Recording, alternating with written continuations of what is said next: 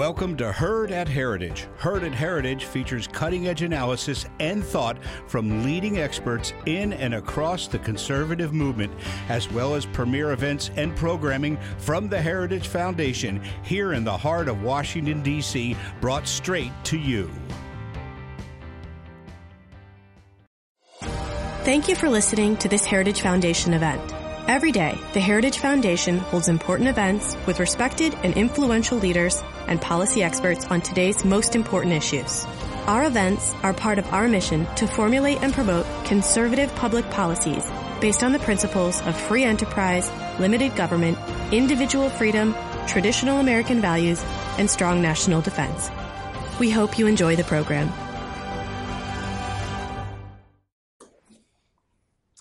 Thank you all so much for that warm welcome and thank you for being here today.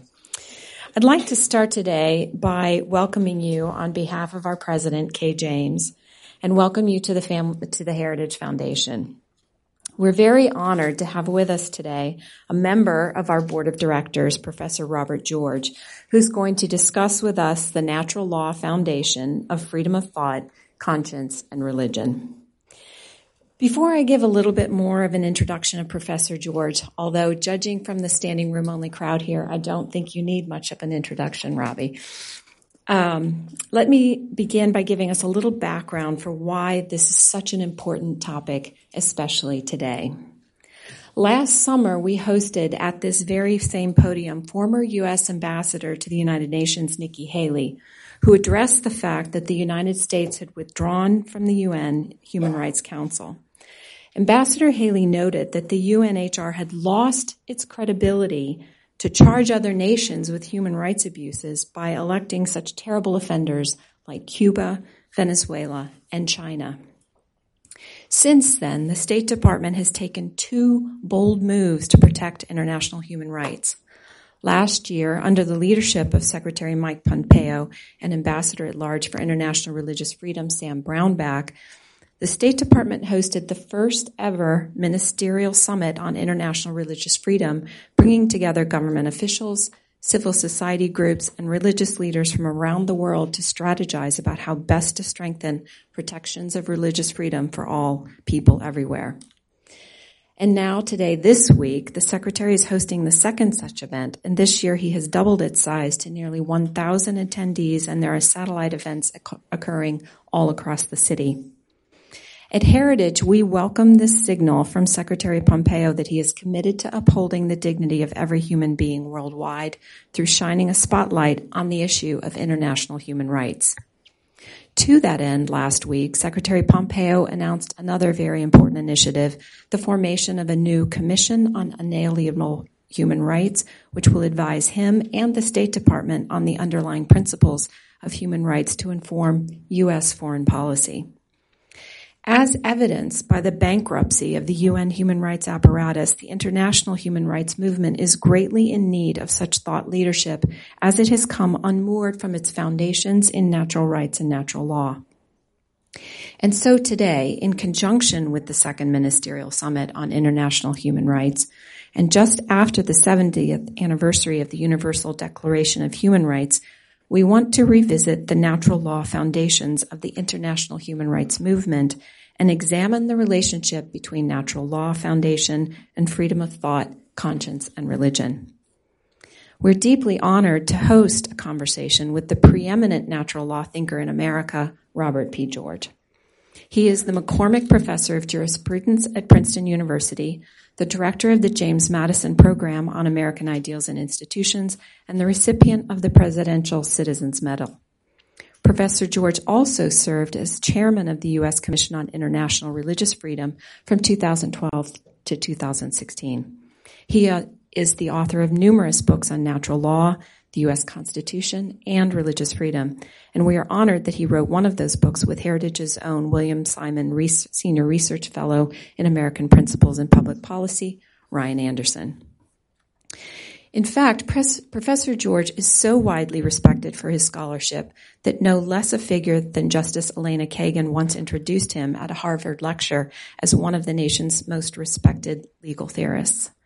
She went on to describe his sheer brilliance, analytic power of his arguments, and the range of his knowledge. But most importantly, and this is where I'll conclude, Justice Kagan said, there is still more. There is a deeply principled conviction and profound and enduring integrity. There's many things that we should all wish to emulate about Robbie George's life, but I think that this element of being so thoroughly respected by one's own um, frequent opponents on the issues is is something that I deeply admire and I appreciate that about you. Thank you so much. As we move into this opportunity to have a discussion with Professor George, I'd also like to introduce Heritage's director of the DeVos Center for Religious Liberty and Civil Society, Emily Kao. Emily is a former State Department official herself and a graduate of Harvard Law School, and in in those various roles leads our work here at Heritage Foundation on religious liberty. And we're so glad that she'll be moderating today and leading a discussion with Professor George.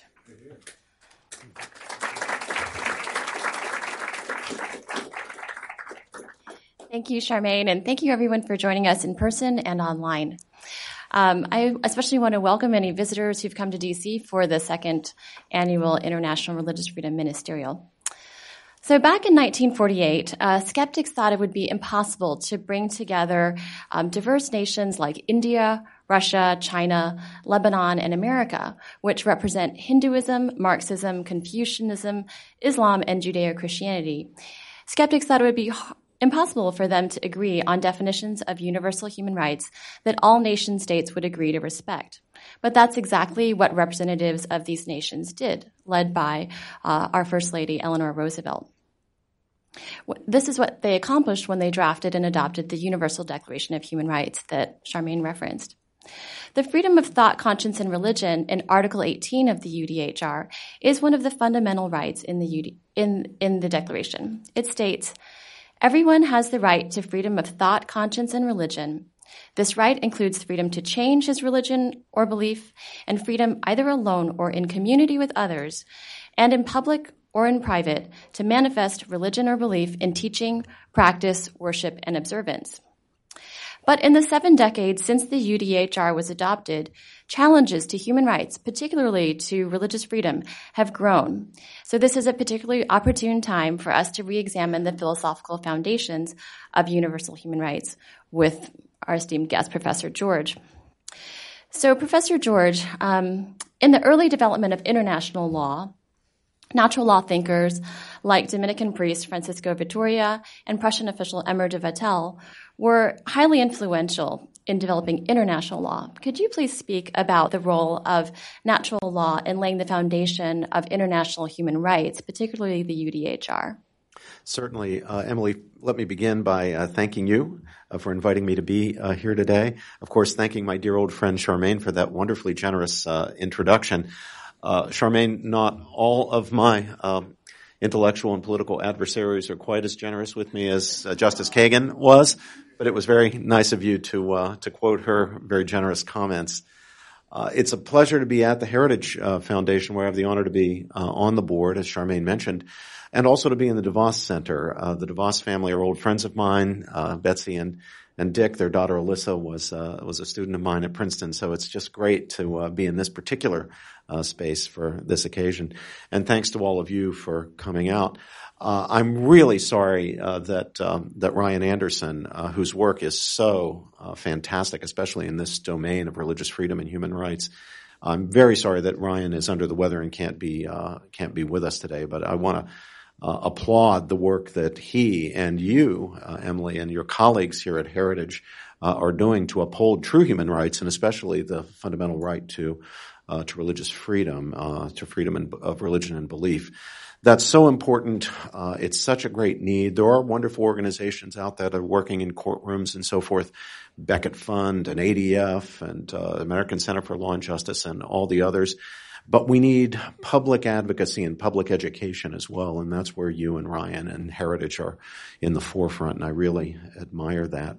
Well, as Emily pointed out, uh, if we look at the history of human rights discourse and human rights concepts and the very concept of of human rights. We can trace it uh, all the way back into the late medieval uh, period. Uh, people who are themselves drawing on the work of very important medieval natural law theorists, natural law thinkers such as St. Thomas Aquinas, who was the greatest Arist- uh, commentator, remains greatest commentator ever on Aristotle. So in a certain sense, we can push things all the way back into uh, into ancient Greece. But um, the theorists that you mentioned uh, were people who were interested in relations among governments, they were uh, uh, interested in what was called the law of nations. Uh, and they were drawing on the broader, deeper tradition of natural law thinking about morality and especially political morality to do their work. So our concepts and our ideas and our language of human rights was fundamentally shaped by that tradition. Now, when uh, uh, after the Second World War and in the wake of the revelation of the horrible Nazi human rights atrocities, uh, the leaders of the world, many leaders of the world, decided, you know, it's really time to sit down and do some serious reflection on human rights. The commission was formed uh, to draft a Declaration of Human Rights. Many people thought it would be impossible to do because of the differences of opinion and tradition and philosophy uh, of all those who were involved. Uh, but under Eleanor Roosevelt's uh, chairmanship, uh, they did manage uh, to produce what I think is an excellent document. Is it perfect? No. Is it flawless? No. Are there things that I would change that we would change that should be changed? Yes, of course. But it's an extraordinary achievement. The story of that achievement is told beautifully and wonderfully by Professor Mary Ann Glendon of Harvard Law School, our leading theorist of human rights uh, today, in her terrific book, A World Made New, the story of the UN uh, Declaration of Universal uh, uh, Human Rights. And I would commend that book to everyone. If you want to know the answer to Emily's question, what are the roots of this? It's really in uh, Mary Ann's book, A World Made New. But in the book, she lays a great deal of emphasis on the following very important point. Because of the different traditions that were represented among those given responsibility for doing this reflection and doing this writing, uh, they quickly realized that they would not be able to come up with a single agreed upon theoretical basis for the defense of human rights. They could agree more on conclusions that there are human rights, that is, rights we have simply in virtue of our humanity. More on that, I'm sure, later. Uh, that there are certain fundamental human rights that always have to be respected. Today in international law, those are sometimes referred to as non-derogable rights uh, that uh, governments, but not just governments, have responsibilities for respecting rights and protecting rights, effectuating rights. They were able to agree on some things, despite the fact that they didn't have a common underlying set of reasons for the agreed upon uh, position. Uh, those from uh, the West uh, the Jewish and Christian members, of course, came with this whole legacy that we're talking about very much uh, in mind. But there were Muslim uh, members and Confucian, people drawn from different traditions who don't have those same uh, background understandings, come with a different set of resources, and yet there was agreement. But that doesn't mean that we can do without reflection on the fundamental reasons, on the philosophy of human rights, especially today when we do have very fundamental differences, not so much between or among civilizations as within our own country and culture. We have fundamental differences about what human rights are and what human rights there are. So we're going to have to think about where human rights come from. How do we know that a particular claim of right is a valid one? Rights can't just be whatever you want. So how do we distinguish true rights from false or failed claims that such and so is a right? We are in a situation of conflict about the meaning of rights, about whether this or that is in fact a right. How this or that right, if we agree there is such a right, actually applies in this or that set of concrete circumstances. And that means we have to do fundamental philosophy. There is no way out of it. There's no way around it. There's no way to avoid doing it. But I want to lay some stress on the fact that this is largely a debate within our own country and within our own culture, or at least within the West, where we now have a fundamental division, sometimes referred to as the culture war.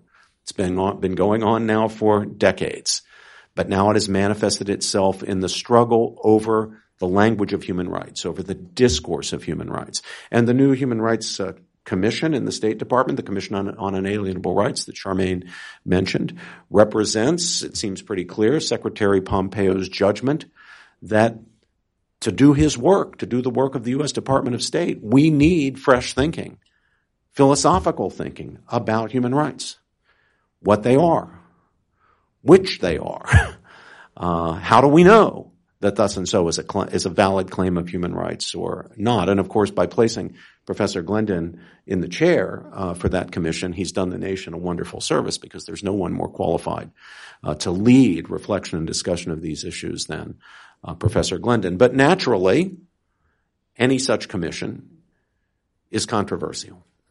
There's no avoiding that, again, because of this fundamental conflict. Secretary Pompeo, in announcing the new commission at the press conference, uh, what was it, about a week ago, quoted the great uh, chief rabbi, former chief rabbi of Britain, Lord Jonathan Sacks, Rabbi Lord Jonathan Sacks, on a very important point, and I would commend this to your own thinking as we begin discussing uh, this today. Uh, he he noted uh, Rabbi Sacks's point that there will always be a dominant discourse at any point in any culture or society. And today, the dominant discourse, at least when it comes to international uh, affairs, but also much of our domestic discussion, the dominant discourse is a discourse of rights, a discourse of human rights. And what that means is everybody is going to try to justify or frame his or her position in terms of human rights actually, the concrete circumstance in which uh, uh, Rabbi Sacks, Lord Sacks, made the point was with respect to anti-Semitism. He noted that anti-Semitism is a constant, alas, throughout history. You seem to find it everywhere. You even find it where there are no Jews to be anti-Semitic against, but you find it anywhere. This horrible ancient curse of anti-Semitism. But Rabbi Sacks notes that wherever it appears, it's always rationalized in the dominant discourse of the day. So in the medieval period, when the dominant discourse was theological, anti-Judaism or anti-Semitism was rationalized in religious terms. During the Enlightenment, when science or reason is the dominant discourse, it's justified in those terms. During the late 19th, early 20th century, when what was then known as nationalism had its big heyday, anti-Semitism is again justified in the dominant discourse. The Jews are cosmopolitan. They're not linked to any particular nation. They're a separate uh, uh, nation that has no valid place within uh, other nations and so forth. So any evil will be justified, not just good things, but even evil things like anti-Semitism will be justified in the dominant discourse of the day. And of course, today you find anti-Semitism justified in the discourse of human rights because, as Jonathan Sacks says, the dominant discourse will always provide the terms in which anything, good or bad, is uh, is advocated. So I look forward to the to the work of the commission. I do commend Secretary Pompeo for launching this very important project. The language of human rights has been manipulated. It has been hijacked. We need to get rigorous and serious about it. His appointments are excellent from Mary Ann Glendon at the top all the way down. So I'm looking forward to, I think, an important contribution to the public good. Uh, well, thank you very much. I think that's an excellent um, introduction into the current, um, as you said, uh, culture war within the human rights movement. Uh, I think it would be really helpful if you could explain to us the the way that natural law ta- uh, the, the relationship between natural law and human dignity, because human dignity is what the um, what was agreed upon in 1948 by the various members of the um, committee that drafted the UDHR. And what does what does natural law have to say about human dignity, and and therefore also the universality of human rights? That human rights are the same for everyone, everywhere, regardless of what culture or country you live in. Yes, that's right. So let's begin by just asking ourselves the question what does it mean to say that there is a human right? What is a human right? Well, if there are such things as human rights, if there are such realities, then a human right is a right you have simply in virtue of your humanity. It's a right that's not a privilege bestowed upon you by a king or a president or a parliament or a congress or a court, God help us. It's none of those things. It's something we possess just in virtue of our humanity. Now, rights, of course, are not material realities, right? They're not like microphones and papers and table surfaces. They're not material realities. They're immaterial realities. They're principles. Now, that doesn't mean they're not true. That doesn't even mean they're not objective. But it means that we can't just look out into the world and see them. They can't be empirically verified. Philosophical arguments need to be made to reach them philosophical reasoning has to be engaged in in order to reach the conclusion, a valid conclusion, that there are such things as human rights, much less what human rights there actually are. But again, if human rights exist, they are rights we possess simply in virtue of our humanity, which means you don't need to achieve them. You don't need to uh, uh, be really pretty or really smart or really strong or any of those things the weakest, most vulnerable, the outcast, uh, the dilapidated uh, person, the homeless man, drug addicted man under the bridge. They all have and have equally human rights. Now, if there is such a thing as rights we have simply in virtue of our humanity, it must be because there's something very special about our humanity. It's that very special thing, that very specialness that we refer to when we refer to, using a fairly modern term, human dignity. Human beings have a certain dignity, sometimes translated as worth or value, fundamental, intrinsic value. In other words, human beings are not just means to other ends, cogs in the wheel, the wheel of, say, a collective, the state or the fatherland or the Fuhrer or what have you. No, human beings are ends to which other things and entire institutions, legal systems, political systems, educational systems are means. The human being, the human person, is what is fundamental. And it's the interest of the human person, the welfare, the flourishing of the human person that we're concerned about when we identify the rights of the human person. Now, on the account that I think is soundest of human rights and of human dignity, uh, human rights are not where we begin and reason from. They are rather things that we, principles that we reason to, principles to which we reason. Beneath the concept of human rights is the concept of human good, human well-being, human flourishing. We believe people have rights because they have dignity, which means that their good, their welfare, their flourishing matters. They're not just instruments for other ends. This is where forms of socialism and fascism go so badly wrong. They treat the collective as the end to which people, persons, human beings are means. That's exactly backwards. That's the problem with Soviet or communist uh, uh, uh, or Chinese uh, communism. That's the problem with uh, Hitler's Nazism. The human, the person, is devalued relegated to the status of a mere instrument, an object, objectified to be used as opposed to being an end. But if we think of the human being as an end, then it's the flourishing of the human being that we're fundamentally concerned about. And among those concerns is a concern with justice, fairness among human beings part of the good, an aspect of the diverse, variegated, complex good of human beings is the good of living in justice and harmony, right relation with others. And a properly ordered state is concerned with justice, doing justice and preserving justice and advancing justice. The same is true though for private associations, for religions, and for us as individuals. Sometimes the precise object of our action is to bring about justice or greater justice or to rectify an injustice because justice is an aspect of the flourishing of human beings. But justice is also concerned with the overall flourishing of human beings. So rights considered as principles of justice will be specified by reference to the human good. The great, the greatest of the 20th century liberal political philosophers, John Rawls, whose magisterial works, A Theory of Justice in 1971 and Political Liberalism in 1993, dominated mainstream, juris, uh, mainstream political theory through his lifetime and beyond. Rawls, for whom I have great admiration in many ways, got this exactly backwards. He famously said, the right and rights are prior to the good.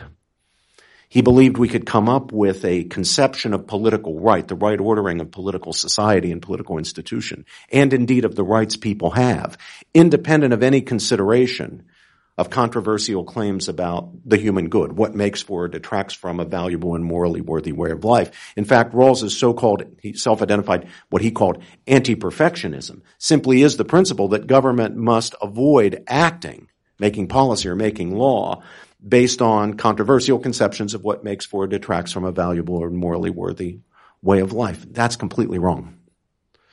In fact, the only way we can figure out what rights people have, or that people have rights, is by beginning with the human good, as tough and controversial as that is, because it's the good, it's our understanding of the flourishing of human beings, what's in their interest, what's for their integral well-being, that we can specify what rights in fact people have and how rightly to order our institutions. Arranging not only, concerning ourselves not only with relations, just relations among individuals in society and between the government and society and, and individuals, but also concerning ourselves with the institutions of civil society, beginning with the family and religious communities that have primary responsibility and play the primary role, at least in a justly and rightly ordered society, in providing health, education, and welfare to people and transmitting to each new generation the qualities, the virtues, the attributes that enable people to lead successful lives and be good citizens, especially in republican democracies um, uh, such as ours. Uh, so, I think when we're thinking about human rights, we shouldn't think of human rights as premises, but rather as conclusions what's more fundamental to get us to those human rights, which are real and important and in many cases non-derogable, unalienable, absolute. What we need to do to get there, to understand human rights, understand what human rights are, is think really carefully and rigorously and seriously about the human good in all of its complexity. Thank you. That was very helpful. Can you now talk about the relationship between natural law and the freedom of religion? Yeah. And also, if you would, contrast the natural law foundation with some of the um, other philosophies. Yeah. Uh, let me do that. So, um, historically and today, uh, there seem to be three major contenders. There, there are some others that are in um, uh, secondary roles, but three major contenders for theories of uh, human rights or political justice more broadly. Uh, one is utilitarianism, the idea that in morally significant choosing. One should choose the option, whether in politics or in personal life, that overall in the long run promises the net best proportion of benefit to harm, however benefit and harm are defined. This is the view famously associated with Jeremy uh, Bentham, who said that the right thing to do is to, to do the thing that will advance the greatest good of the greatest number. Now, you might think, and you would be right to think, that this is very problematic as a basis for human rights, or for rights of any kind. And Bentham himself regarded the idea of what we would call human rights, natural rights, as not only any old nonsense, but nonsense on stilts. And yet, if anybody has a claim of being a founding father of modern liberalism. It's Bentham's disciple, 19th century disciple, the great English liberal philosopher John Stuart Mill, who in his very, very important work on liberty, which I uh, am sure is familiar to many of you, many of you probably read it all the way through, but Mill attempted to, in effect, derive a theory of rights on utilitarian terms, on, on a, a revised kind of Bentham, uh, Benthamism. And people still try to do that. The element of truth that I find there, and I'm a rather severe critic of utilitarianism generally, and I think it's hopeless as a theory uh, for defending the idea of human rights. But the element or kernel of truth I find there is I think Mill was right to reject the idea of what he called abstract right. So, for example, when he's talking about freedom of thought and expression in the second chapter of, of, of On Liberty, he says it can't just be an abstract right that somehow just falls down out of the heavens that if there is a right to freedom of thought and expression, or freedom of thought and discussion, I guess is how he puts it, uh, it's because there is a human good or a set of human goods. There are human goods that are protected by the right. Because the right is not uh, contra Rawls, prior to the good, the good is rather prior to the right, you need to understand the good that's being protected. In Mill's case, I think right, quite rightly in defending the freedom of expression, truth seeking truth as a human good, an aspect of human well-being and fulfillment that's being protected. Mill argues that you've got to understand that good in order to see the point of recognizing and honoring a right to freedom of expression, or you could fill in the gap with any, fill in the blank with any other uh, uh, right. He's rejecting the idea of abstract rights. And as I say, I think that's correct. What I reject is his utilitarianism the idea that there can be a workable master moral principle that says, in politics or anything else, that says choose the option and that overall and in the long run will produce the the best net uh, proportion of benefit to harm, or maximize happiness, or maximize pleasure, or any of these maximization uh, strategies. The alternative is the theory of human rights or unalienable rights as abstract rights. And this is something in the ballpark of what figures like John Rawls have in mind. So they want to abstract from any consideration of the human good because they don't want to shape fundamental political ideas or institutions or arrangements in line with controversial conceptions of the human good. That's that anti-perfectionism that I told you about before. So a figure like Rawls comes up with the idea that, well, we should choose principles of justice. We should identify principles for uh, a well-ordered society uh, first, by conceiving of justice as fairness, and then recognizing that the way to ensure that fairness is preserved, justice in that sense is preserved, is to choose our principles of justice behind what he calls a veil of ignorance in what he calls the original position. So he imagines a position where uh, you know nothing about what makes you different from anybody else. All you know are the things that all human beings have in common, what he calls primary goods and basic facts of human psychology. But anything that distinguishes you, male, female, race, ethnicity, wealth, poverty, anything that makes people different, religious beliefs, anything that makes people different from other people, you don't know. And yet, in that original position, behind that veil of ignorance, you now have to choose principles that you will live under, principles of justice that you will live under when you come out from behind that veil of ignorance out of the original position to live in society. What would you choose? Those principles would be fair, so those are the correct principles of, of justice. And I've spent most of my career trying to explain why that doesn't work, why you can't abstract from the human good or considerations of human well-being in that way and imagine you could choose principles like that behind an original position where you don't know anything about what makes you different from uh, anyone else. And the third approach is the natural law approach. It's the approach that I've represented in my own writing that, that Ryan Anderson has has uh, uh, has uh, represented that John Finnis, the author of the great um, the Oxford philosopher, is author of the great work Natural Law and Natural Rights, the most important modern contribution to natural law uh, philosophy uh, represents. And like Mill, we're really interested in rooting human rights in the human good. But unlike Mill, we reject a utilitarian approach. We don't think you can doctor up Benthamism uh, to make it work for these purposes, or for that matter, for uh, uh, for any purposes. So uh, our way is the hard way. It's the tough road. It means thinking very seriously, deeply, critically about the human good in all its complexity and uh, variety, knowing that reasonable people of goodwill can and do disagree about what makes for or might detract from a valuable and morally worthy way of life. And yet, there is no way around that if we're going to be serious about human rights. One of the problems for the second school of thought, for the contemporary liberal or progressive uh, school of thought, is it provides a standard for the identification of abstract rights, which it itself consistently fails to meet and, and fails to meet because it cannot meet my critique of Rawls over all these many years, and, and, I'm by no means original in this. Alasdair MacIntyre has made the same critique. Michael Sandel has made the same critique. John Finnis has made it. Nicholas Wolterstorff has made it.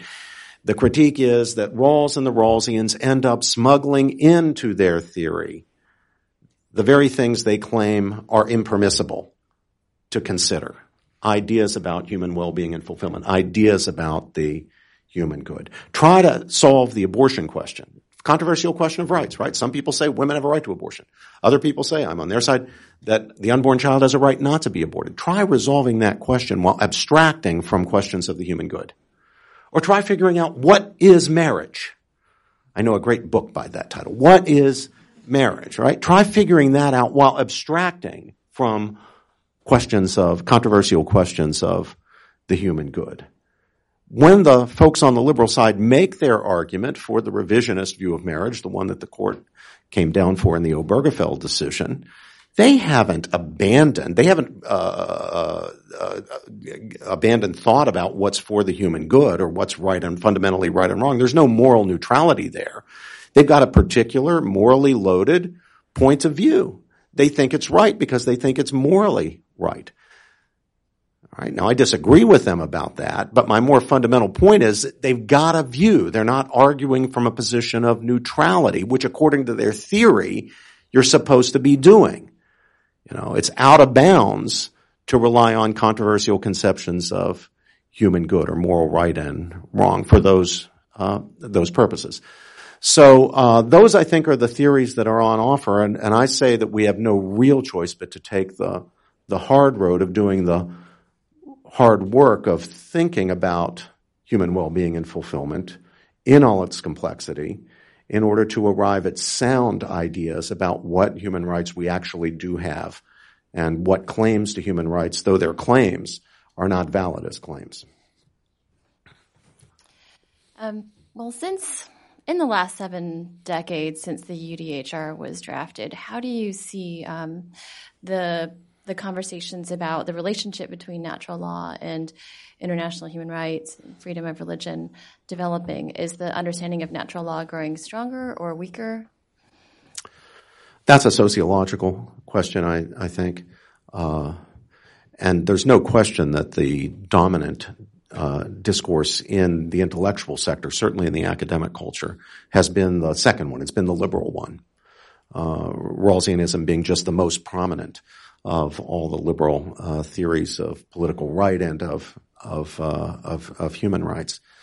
Uh, I think it's intellectually a failure uh, for all the reasons that I've been articulating for all these years. I may be wrong about it, I may be right about it, but that's my my view. But what's clear is that it has been dominant.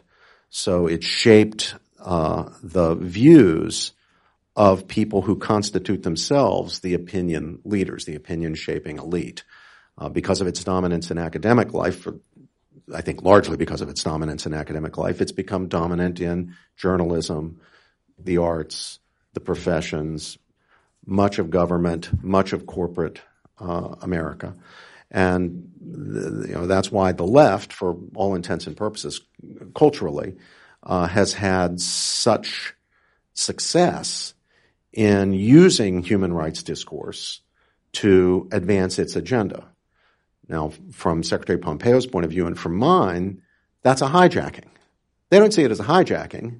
They see it as providing the correct conception of human rights, taking the discourse and putting in the correct ideology.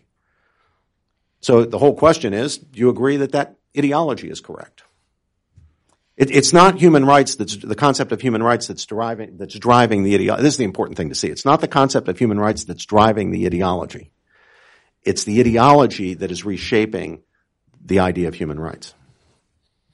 So, also in the last seven decades since the UDHR was passed, we've seen an explosion of the human rights community. So, the UN has grown tremendously, number of treaties has multiplied, people who are advocating for human rights is also growing. And yet, with religious freedom, we see um, steady decline of religious freedom around the world. I believe Pew Research Center just released a report um, this week that showed continuing decline of religious freedom. Uh, we know that 80% of the world's people live under serious restrictions of religious freedom. Um, you've written extensively on the um, enemies of, of conscience uh, in your book um, on the the sec the Western secular attacks on conscience also, uh, you served as the commission chairman of the U.S. Commission on International Religious Freedom, which dealt with the attacks from religious extremism. Um, much of the world, we see that responsible for the most violent persecution, like the ISIS genocide, the genocide in, uh, of the Rohingya in Burma. With all this explosion of the apparatus for addressing human rights violations, and yet continuing decline in religious freedom. Um, can you speak to that and what you think might be some of the causes of that? It's a terrible uh, tragedy, and uh, it looks like it's only getting worse. Uh, the situation in some particular areas is improving, but in others it's certainly continuing to decline. Um, I traded back and forth the chairmanship of uh, the Commission on Religious Liberty with Katrina Lantos who's a great human rights uh, uh, advocate. And she and I had exactly the same um, uh, view of this that there seem to be two different families of threats to religious freedom as a fundamental human right. One is religious extremism of various sorts in different places. It's not just Islamic extremism, though there is Islamic extremism. Don't, you know, no, no question about that. Um, there are also a lot of Muslims who are pushing back against Islamic extremism. There are Muslims who are in leadership positions advocating human rights. They don't get near religious freedom. They don't get nearly enough attention, um, uh, and should get a good deal more. But you know, you can recognize Islamic extremism while at the same time acknowledging that uh, much uh, work in favor of uh, religious freedom is being done by Muslims and being done by devout and faithful Muslims in the, in the name of Islam. But it's not just Islamic. Look at the situation among Hindu uh, extremists uh, in India. Again, not all Hindus. There are lots of Hindus who are on the side of the angels when it comes to religious freedom and other human rights, but there are also Hindu uh, extremists. Um, uh, there are various victims. Uh, alas, Jews are often victims. Christians throughout the world. No matter where you look these days, it seems to be the persecution of Christians. From Korea to Vietnam. There, often there are other people as well being persecuted, but in the mix are uh, Christians. Um, sometimes Muslims are victims. The Uyghur Muslim community in China are victims of uh, religious freedom abuses. The Rohingya um, Muslim community uh, in Burma, again, Myanmar, victims of uh, religious uh, uh, persecution. Sometimes the persecutors are atheists. Sometimes the persecuted are uh, are atheists. As you say, Emily, uh, the best data we have show uh, that uh, something uh, in the vicinity of three quarters of the world's population live under regimes or in cultural circumstances where religious freedom is routinely violated. So on the one side, the threat, as Katrina and I noticed, comes from religious extremism. On the other side, it comes from militant uh, and increasingly illiberal secularism. So people trying to uh, uh, ban the public expression of religion in Western nations. You saw this most recently in Canada. You see it in other nation, nations in Europe, for example. Uh, efforts to ban um, uh, circumcision of male infants by Jewish or Muslim uh, communities. Uh, efforts to drive religion from the public square and put it in a purely private uh, sphere, drive it to the margins. Uh, the the French laïcité uh, approach, which is, by the way, in the language uh, that Emily read from the UN Declaration, Article 18, explicitly rejected as contrary to the fundamental human right to religious freedom. We have to remember the right to religious freedom. They'll be saying this today, I assume, over at the ministerial. The right to religious freedom is not reducible to the mere right to worship. That language has come out of previous state departments. And to the extent that it is an effort to diminish the scope of religious freedom, it's really a corruption of the human rights idea of religious freedom. As the language indicated that Emily read, the right to religious freedom is not simply the right to worship, not simply the right to say your prayers before dinner or on your knees at bedtime or in your temple or synagogue or church or, or mosque. It's the right to express your religious views and feelings and, and sentiments in public and not just the wearing of religious jewelry, for example, or a headscarf, all of which is important, but also the right to bring your religiously inspired convictions about justice and the human good and the common good and human rights into the public square and vie in circumstances of peace and freedom for the allegiance of your fellow citizens. One of the problems with the narrow definition of religious freedom and you see this in Professor Rawls's 1993 book in Political Liberalism. Here we have a heroic effort to defend this liberal conception of religious freedom. But he gets himself tied up in knots trying to figure out how he can avoid condemning Martin Luther King's witness in the public square, since King was speaking and advocating in specifically religious terms for views that he held fundamentally on a religious basis, the brotherhood of all men under the fatherhood of God.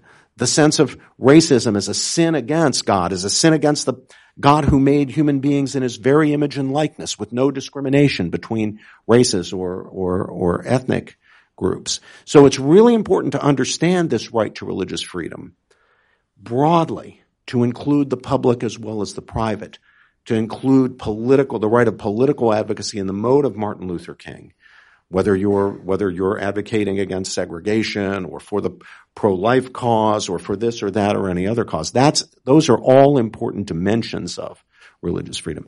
Emily, I should say a word about what I think the right to religious freedom is a right to. I, I committed myself as a natural law theorist of human rights to the idea that the good is prior to the right. So the reverse of the Rawlsian position that we want to defend things as human rights when they protect human goods. So what's the human good or set of human goods that are protected by the right of religion, or right of religious freedom? Understood in this broad way, as it's articulated in Article 18 of the UN Declaration. Well, of course, the right to religious freedom protects a lot of things.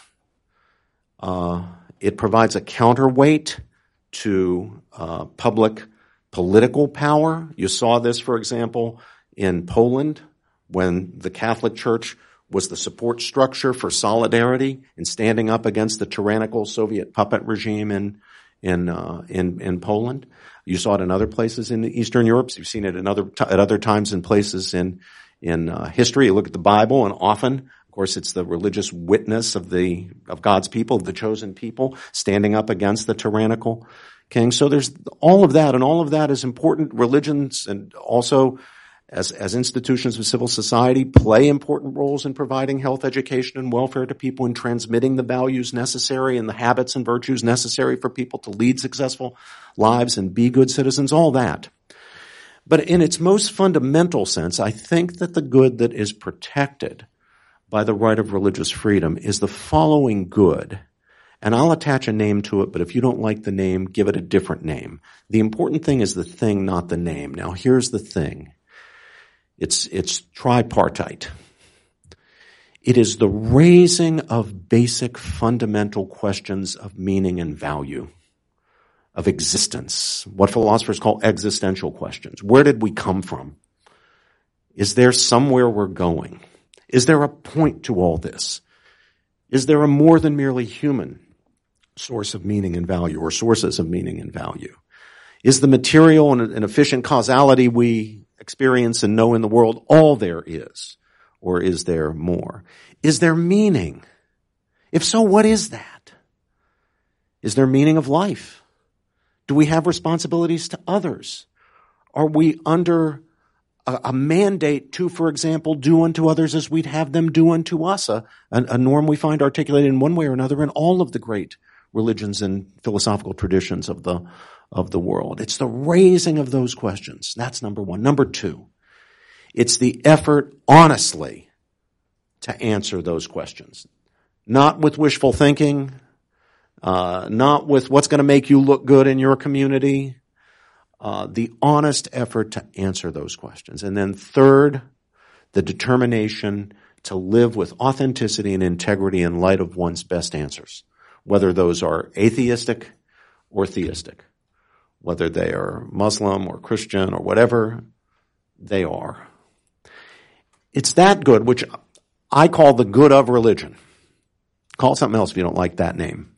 But it's that good that is protected, fundamentally protected by the right of religious freedom. And the tyrants who through history, going all the way back to the biblical oppressive kings, all the way forward to China today, or to those who in the name of a, I think, misguided secularism try to drive religion to the margins, all those who offend against religious freedom are fundamentally offending against the right of people to realize that critical aspect of their humanity their well-being and fulfillment. Even my old friend Richard Dawkins, with whom I drank many coffees and had many lunches when I was a, a, a instructor, a lecturer uh, in New College, Oxford, many many years ago. Richard and I were friends. I haven't seen him in a long time. But even Dawkins, the famous atheist, would be the first to say that the raising of those existential questions and the honest effort to answer them and the determination to live by one's answers, whatever they are, with authenticity and integrity. He would admit that those are essential to the leading of a human life. He would not want his children not to do that. Even if his children disappointed him by reaching what he would regard as the wrong conclusion, say Christianity. Because there's something essential to our humanity about asking those questions and then trying to answer them honestly and live by them. If our answers are theistic, trying to get ourselves into harmony with God, doing God's will, uh, being part of a community dedicated to doing God's will, to answering God's invitation and His call to us, the living up to our responsibility as creatures made in His very image and likeness. But notice on this account, everybody has the right to religious liberty. And not just religious people. So do atheists. We, we, we realize although from a, from a religious point of view, it would only be a fragment, but nevertheless a fragment of the real thing of religion that Albert Camus participates in or realizes in his life by authentically asking those questions, by trying to answer them honestly and live with authenticity and integrity. Even the right of the atheist to religious freedom must be respected, which is why it would be wrong, violently, terribly wrong, to force an atheist to go to a Catholic Mass or participate in a, uh, a Jewish ceremony or a Muslim ceremony that he or she objected to as a matter of principle as an, an, an atheist. So in this sense, Emily, a right like religious freedom is a universal right because it's responsive to, it protects a universal good. There is no one for whom the good I described is not essential to their humanity, part of their very humanity, part of what it means to be a human being. We would be lesser if we did not ask those questions answer, the, answer them as honestly as we can and encourage our children to answer them honestly. Live with integrity in light of our best answers and not be a fraud. Not go to church because it's going to make me look good or not go to church because it's going to make me look bad in my community, which may be a university or a communist system or something where going to, going to church is something icky.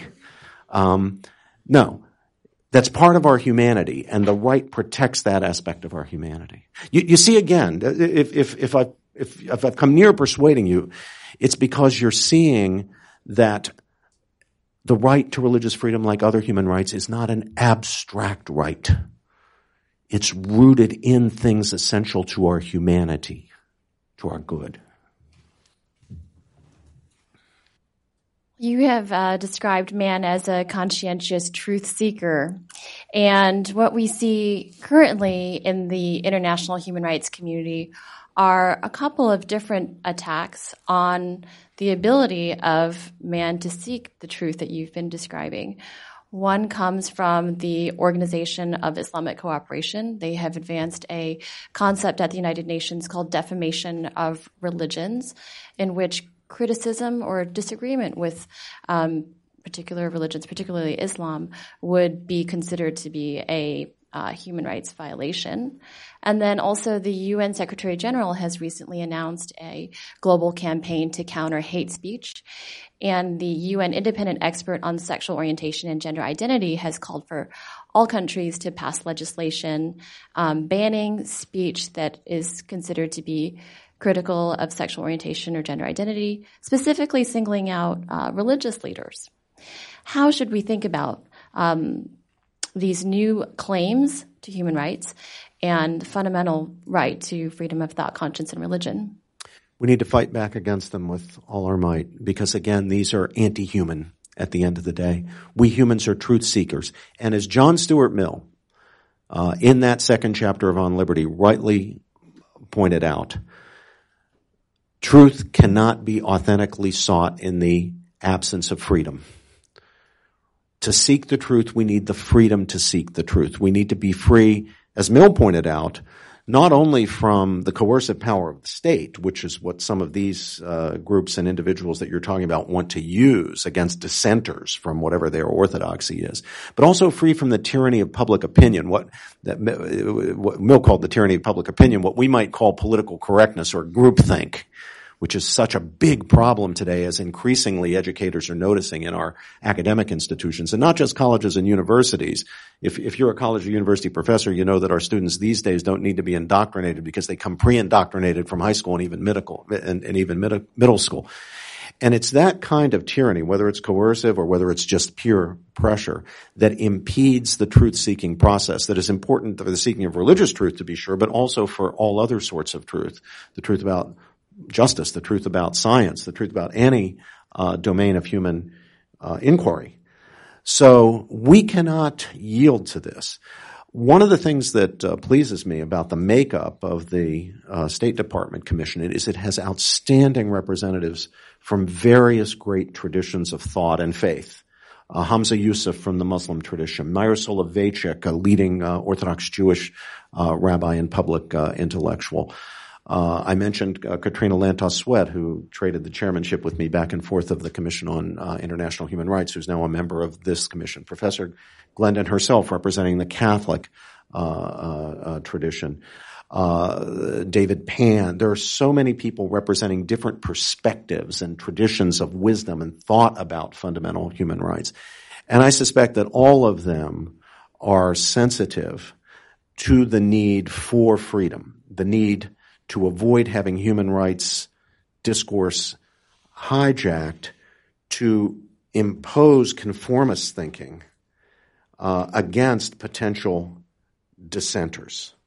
Uh, we need to be concerned with the freedom of speech, with the freedom of expression, the freedom of discussion. Tyrants of any sort, whether they're the right or of the left, of any sort, are always going to try to squelch criticism of their favored views, of them themselves, of their administrations, of their ideologies, of their religions. And they're going to treat any criticism as a, an offense against decency or an offense against the common good or an offense against what's right. And we should, by now, in this late season of our human experience, have learned to say absolutely no to that. The freedom of discussion, the freedom of thought is absolutely essential re- religious people certainly have the right to the robust uh, uh, sense of religion that I outlined earlier. No question about that. They have the right to bring their. Uh, I'm one of them, a religious person myself. I think I have the right to bring my uh, religiously inspired convictions into the public square and vie for the allegiance of my fellow citizens. Make the case. Uh, try to convert them. If my religion says I should try to convert try to convert them. But remember what I said when I made, mentioned this point earlier. The conditions of that are peace and freedom. No violence, no coercion, no imposing groupthink, no silencing dissenters and critics, a fair truth-seeking discussion. And people who are genuinely interested in the truth, whatever their faith is, if they are genuinely interested in the truth, they will not squelch it. They will not squelch freedom of discussion. if they're genuinely interested in the truth, they will want people thinking deeply, critically, and for themselves. They will oppose censorship and coercion of ideas. Um, this is a genuine danger, and it's a it's a it's a danger because uh, it's coming from different places. It, it's not just those people or those people. It's those people and those people. Sometimes it's secularists. Sometimes it's religious extremists. Sometimes it's communist regimes like uh, the communist Chinese or the Vietnamese or the Korean regime, atheist uh, regimes. Sometimes it's the opposite of atheist regimes. It's fundamentalist uh, religious uh, regimes. But we have to stop it wherever we see it, and we certainly can't allow it to take root here in our own society, where people are silenced from criticizing uh, criticizing behavior or ideas that they uh, disagree with on the grounds that it constitutes hate speech. One of the shocking things I find about even my own uh, students when they first enter my class on constitutional interpretation, uh, they come in believing that there is a hate speech exception to the First Amendment. This is not a problem I had five years ago or ten years ago. Maybe I had it five years ago and didn't know it, but I didn't notice it until just the last two or three years. And that shows you that there's kind of a change in consciousness and they're being fed this idea that there's this thing, hate speech, which means criticizing my behavior or criticizing my ideology or criticizing my faith, whether that faith is a tr- traditional religious faith or is a secularist uh, uh, uh, faith, whether it's a religion or a pseudo religion. Now, of course, there is no hate speech exception to the First Amendment. The First Amendment protects my right and yours and everybody else's right to criticize other people's religion, to criticize other people's behavior, to criticize other people's moral beliefs, ideological views, politics. And that's a precious gift that we have in this country. We got there uh, ahead of most people in the world, and we should not give that up. And that includes, by the way, fighting for it in our universities and schools. You know, we need to be encouraging our students to question the dominant ideologies, whatever they are, in their high schools and colleges, not rewarding them for conformism or for groupthink, whether it's with safe spaces or with hate speech rules or speech codes or, or anything like that. Of all places, our colleges, our schools need to be places of robust civil, no name calling and that kind of nonsense, but robust civil discourse where everything's on the table and we're entitled and even encouraged to unsettle each other by challenging each other's most deeply held, fundamental, even identity forming convictions. End of sermon.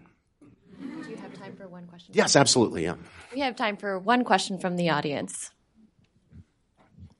Yes. yes, ma'am, right over here. Um, can you use the microphone?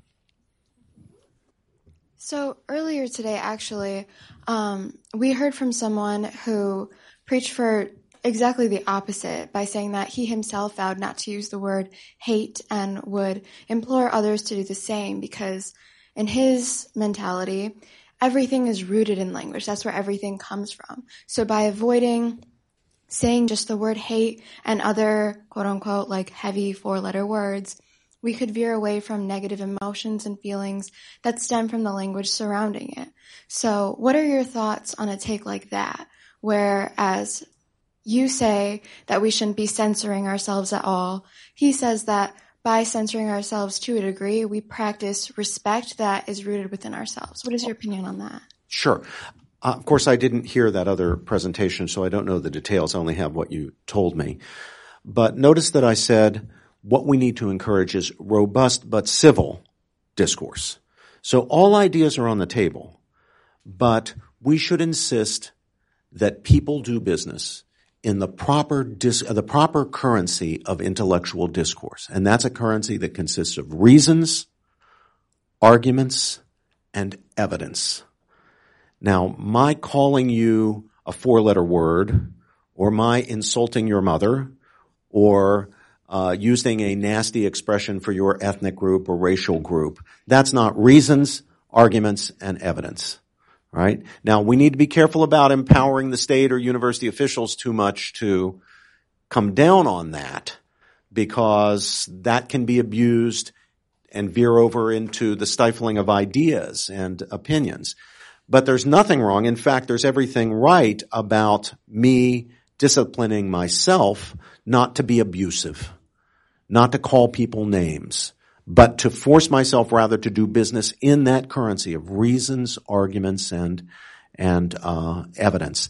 And when somebody is willing to do business in that currency, I'm willing to do business with them no matter how radically I disagree with them. I'll give you an example. So one of my colleagues at Princeton is a famous utilitarian philosopher named Peter Singer, uh, who argues for, among other things, the moral permissibility of infanticide. Not just abortion, by the way. Uh, not just late-term abortion, but after the baby's already born. You've taken the baby home from the hospital. Singer thinks that baby is still not yet a person and therefore doesn't have the dignity of a person and therefore may morally permissibly be killed. If you kill that baby, you don't do any wrong to the baby. Now, you might wrong the parents or something like that. But if you're the parents and there's nobody else whose interest involved and you just don't want this baby, who may or may not be handicapped, but you just don't want this baby, he doesn't think there's anything morally wrong with killing a baby. Now, I'm pro-life, right? You can imagine how shocked and scandalized I am by the idea that you would kill not only an unborn baby, you kill a newborn baby. And there's nothing morally wrong with that.